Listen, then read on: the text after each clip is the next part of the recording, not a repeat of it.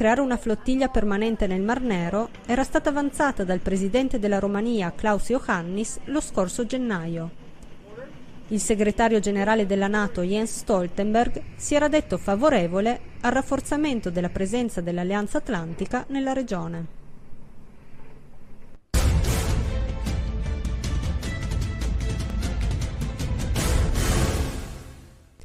Continua la repressione della comunità sciita nella regione del Golfo Persico.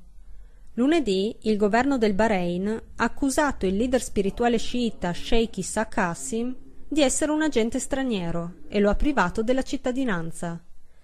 L'Iran, punto di riferimento e protettore degli sciiti del Golfo Persico, mette in guardia il Bahrain. Secondo il generale Qasim Soleimani, esponente del Corpo delle Guardie della Rivoluzione Islamica, l'operato della monarchia potrebbe provocare un'insurrezione armata. Anche Washington, la cui quinta flotta risiede poco lontano da Manama, ha espresso preoccupazione per l'accaduto. Nel gennaio del 2016 l'esecuzione del predicatore Nimr al-Nimr in Arabia Saudita aveva suscitato l'indignazione degli sciiti del Golfo Persico e provocato numerose manifestazioni di disobbedienza.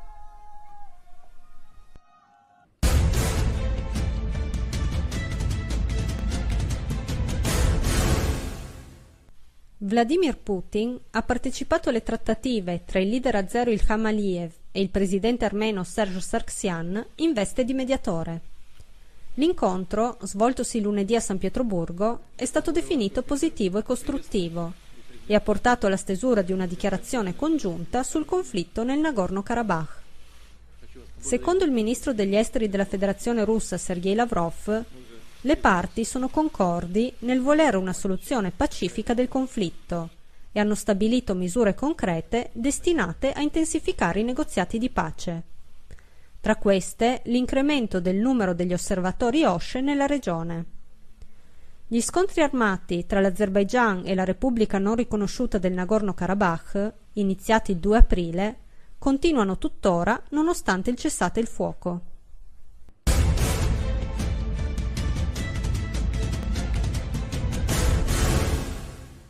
Martedì i rappresentanti permanenti degli Stati membri presso l'Unione Europea hanno votato per il rinnovo delle sanzioni contro la Russia.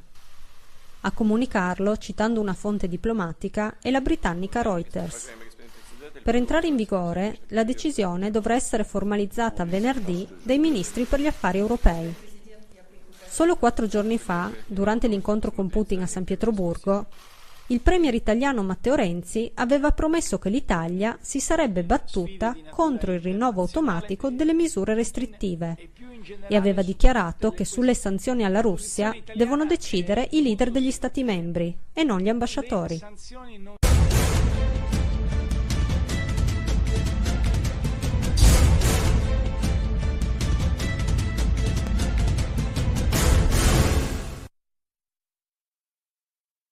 Il Movimento 5 Stelle si oppone alla decisione del Coreper. Martedì i rappresentanti permanenti degli Stati membri a Bruxelles hanno deciso di prorogare le sanzioni contro Mosca fino al 31 gennaio 2017. Ma i deputati del Movimento 5 Stelle non intendono aspettare a braccia conserte la decisione definitiva del Consiglio europeo e chiedono al governo italiano di interpellare il Parlamento prima del 31 luglio, data di scadenza delle misure restrittive. L'annuncio, a firma dei deputati del Movimento 5 Stelle della Commissione Affari Esteri alla Camera, è apparso martedì sul blog di Beppe Grillo. Se Roma bloccherà l'iniziativa, affermano i parlamentari, le parole di Matteo Renzi al Forum economico internazionale di San Pietroburgo si riveleranno una menzogna. Infatti, durante l'incontro del 17 giugno con Putin, il premier italiano si era detto contrario al rinnovo automatico delle sanzioni. Secondo il ministro degli esteri slovacco Miroslav Lajcek, in alcuni paesi dell'Unione Europea, Italia, Bulgaria e Grecia in primis, si fanno sempre più frequenti le richieste di una discussione politica sulle sanzioni alla Russia e Bruxelles non può più continuare a ignorarle.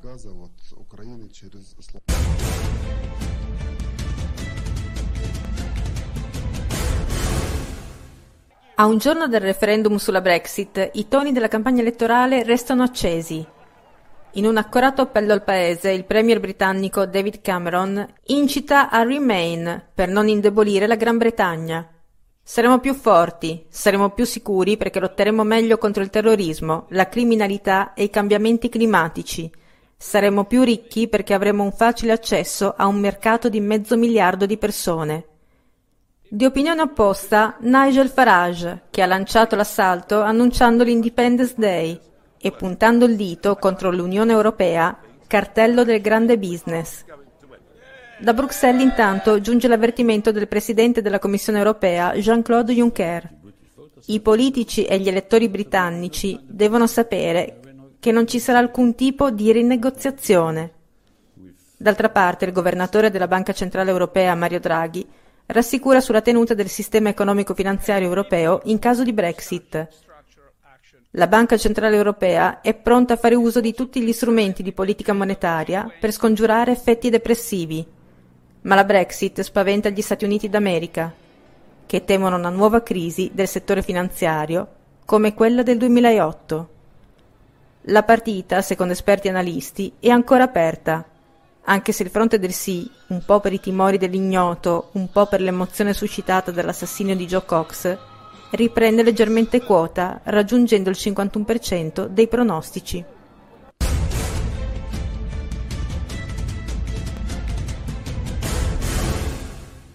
Vladimir Putin sarà in Cina il 25 giugno prossimo. 30 gli accordi commerciali in procinto di essere firmati. Tra i più attesi, il contratto multimiliardario per la tratta ferroviaria ad alta velocità che collegherà Mosca e Kazan a 400 km orari. Pechino ha recentemente confermato un prestito da 5,5 miliardi di euro per la nuova strada ferrata, un progetto da oltre 88 miliardi che potrebbe sviluppare la nuova via della seta. Sul tavolo anche un prestito di 10,5 miliardi per lo sviluppo dei giacimenti di gas naturale liquefatto nel circolo polare artico la Cina diverrebbe così il primo acquirente di gas russo, con importazioni pari a 68 miliardi di metri cubi all'anno. Gli accordi commerciali vanno di pari passo con una rinnovata cooperazione militare. A giugno, infatti, le marine dei due paesi hanno navigato nelle acque contese del Mar Cinese orientale quasi in contemporanea.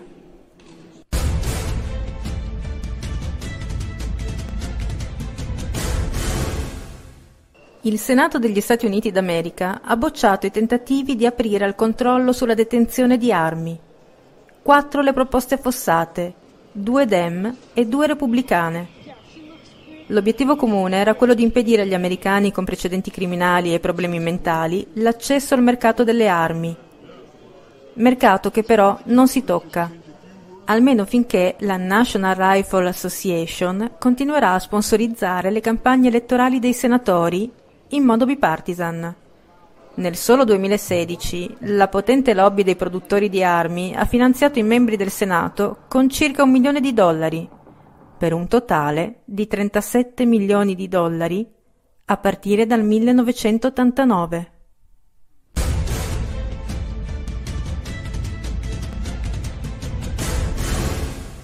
Mobilitazione a Istanbul per la liberazione di tre attivisti impegnati nella difesa della libertà di stampa e trattenuti in carcere con l'accusa di propaganda terroristica. I tre avevano partecipato a una campagna in favore del quotidiano filocurdo Osgur Gundem. L'Unione Europea, incapace di una politica estera propria, si ferma alle parole di Federica Mogherini.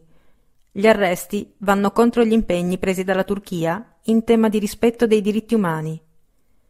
Intanto, mentre le porte di Ankara restano aperte al passaggio dei tagliagole dell'ISIS, il vice principe ereditario saudita Mohammed bin Salman incontra il segretario generale dell'ONU Ban Ki-moon.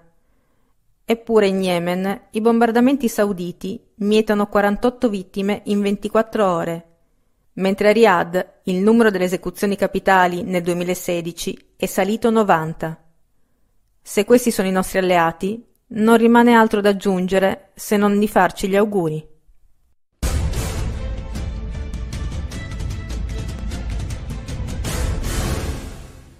Israele ha tagliato le forniture d'acqua a vaste aree della Cisgiordania.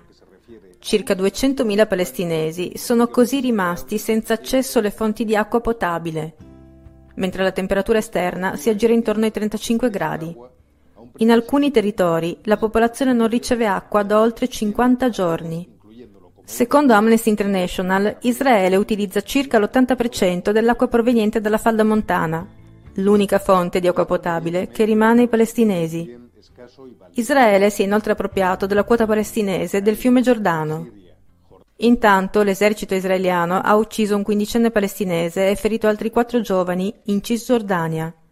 L'auto in cui viaggiavano gli adolescenti è stata colpita da raffiche di mitra improvvise. Nel corso degli ultimi nove mesi, le forze israeliane hanno ucciso almeno 197 palestinesi.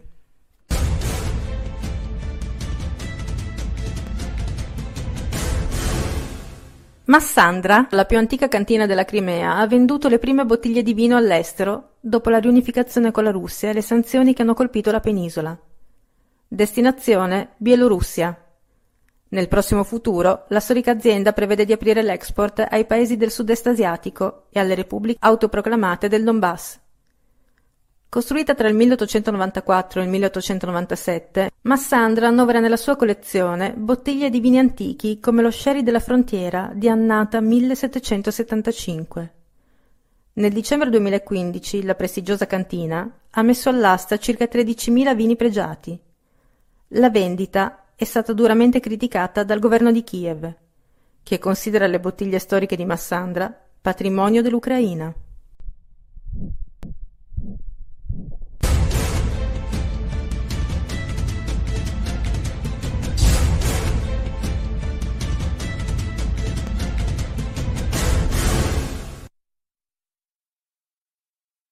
Da circa 12 ore, più di 160 deputati democratici hanno occupato l'aula della Camera degli Stati Uniti in segno di protesta contro la mancata approvazione di un pacchetto di norme che consenta un maggiore controllo sulla vendita di armi.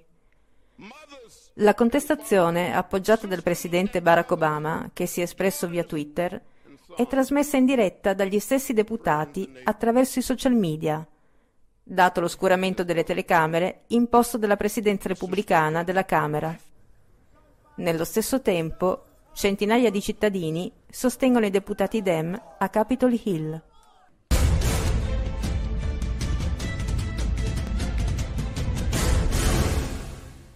La CIA ha pagato 81 milioni di dollari, due psicologi per nuove tecniche di tortura utili a ottenere informazioni dai presunti terroristi arrestati dopo l'11 settembre. 1800 dollari al giorno per otto anni consecutivi. James Mitchell e Bruce Jessen hanno ammesso di avere sottoposto le persone detenute nelle carceri segrete della CIA dislocate in varie parti del mondo a sedute di waterboarding, una sorta di annegamento, a trattamenti di congelamento all'interno di gabbie, a privazione del sonno, a maltrattamenti fisici e a molte altre torture disumane da utilizzarsi prima e dopo gli interrogatori. Secondo l'ex agente della CIA John Kiriakou, tra le vittime delle torture ci sarebbe anche una persona deceduta. All'inizio di giugno, in seguito a una richiesta dell'American Civil Liberties Union, la CIA è stata costretta a desecretare più di 800 pagine che descrivono le torture applicate ai detenuti sospettati di atti di terrorismo successivamente all'11 settembre.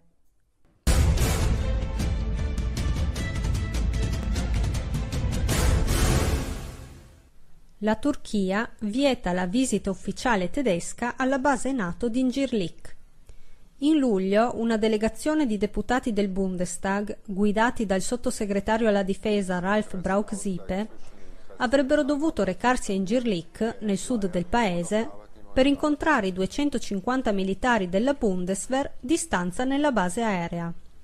Ma Ankara ha detto no. Mercoledì lo Spiegel ha definito la vicenda uno scandalo politico e uno schiaffo a Berlino. E non il primo. In seguito alla decisione del Parlamento di approvare la risoluzione sul riconoscimento del genocidio armeno, le autorità turche avevano proibito di visitare la base NATO a un gruppo di giornalisti tedeschi. Giovedì il ministro degli esteri turco Mevlut Cavusoglu ha definito inappropriata